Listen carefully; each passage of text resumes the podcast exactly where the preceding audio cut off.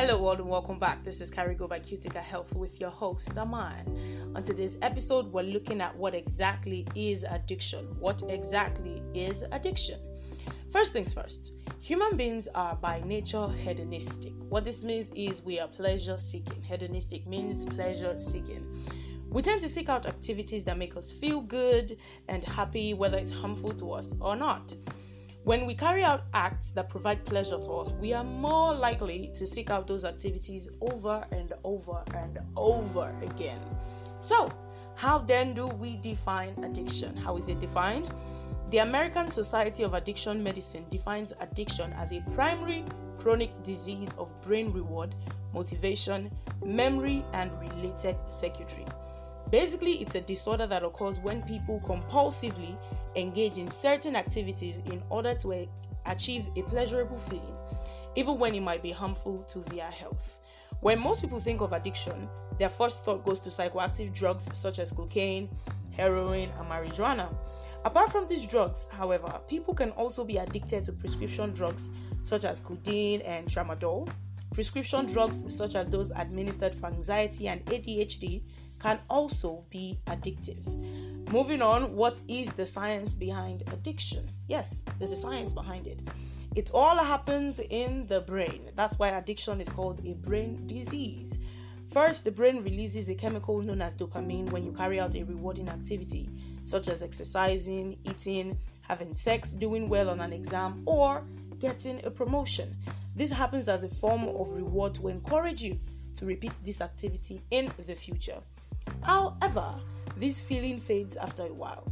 Illegal drugs such as cocaine trigger this reward system immediately, stimulating the flow of dopamine and creating that pleasurable feeling. Additionally, it stops the channels that release dopamine from closing up quickly so that the pleasurable feeling is sustained. Drug users and other addicts become immersed in chasing that pleasurable feeling, which winds up in compulsive behavior. So, to move forward, what are the stages of addiction? Yes, it's not just the science, there are stages to this science. So, what are the stages of addiction?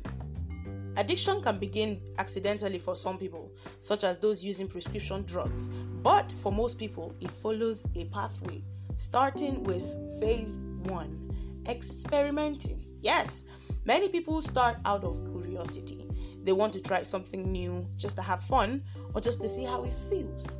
But then, if you're not careful, that takes you to phase two frequent use. After experimenting, it becomes a social habit. Many drug users will say, I only use weed when I'm stressed or with my friends, or you hear people say things like, I only drink alcohol when I am sad. For some people, they just want to chase the feeling they experienced the first time, and since they already tried it, why not? As the person uses drugs or engages in certain behaviors frequently, they begin to exhibit signs of addiction which can still be hidden. But that takes them to phase three problematic use. At this point, the person chases the addictive habit without regard for their health or the consequences of their behavior. It begins to affect them physically, mentally, and socially. Daily activities such as going to work or school is also affected. And now let's move forward to phase number what? Four dependence. At this point, the person has to increase the amount of substance they use or increase the intensity of the behavior in order to achieve the same high they are used to. Here, they experience withdrawal symptoms if they stop the habit and they neglect their duties and responsibilities and feel intense cravings to perform the habit. And last but not the least, addiction. Yes, this is the last stage. In this stage, the person is completely dependent on the substance or behavior and will do anything to get access to it. They are unable to stop even when they realize the harm to themselves and others. So, to close, what other forms of addiction exist? Yes, because it's not just drug addiction. What other forms exist? The easiest example of addiction is substance or drug addiction. But do you know that people can get addicted to a vast number of things? I'll give you a few of them. Examples can include inhalants such as glue and paint thinner. There's also video games, lying, sex, gambling, plastic surgery, internet or social media use, shopping, food, adrenaline inducing activities such as skydiving, and last but not the least, exercising. Addictions like these are not easy to detect until they become severe. Now, I will say this so you take it very seriously. Addiction is not a sign of weakness or low willpower. I'm going to say that again. Addiction is not a sign of weakness or low willpower. It is a brain disease that has been linked to genetics, socio-economic status, and environment. However, it is chronic and can only be managed effectively with therapy and medications to ease the addiction. The next time you see someone struggling with an addiction, don't think they have low willpower. Don't think it's because they're weak. No, it's a brain disease, all right? They need all the help they can get.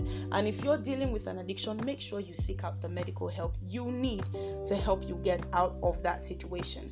Thank you so much for joining me. That's all I have for you today. Now, for more information on health related topics like this, simply log on to www.cuticahealth.com. That is C U T I C A health.com. And for more episodes like this, find us on your podcast platforms like Spotify, Amazon, and Apple Podcasts at Carigo by Cutica Health. I hope you always stay alive, healthy, and kicking. Don't forget, this is still Carigo by Cutica Health, and I am still your host, Aman.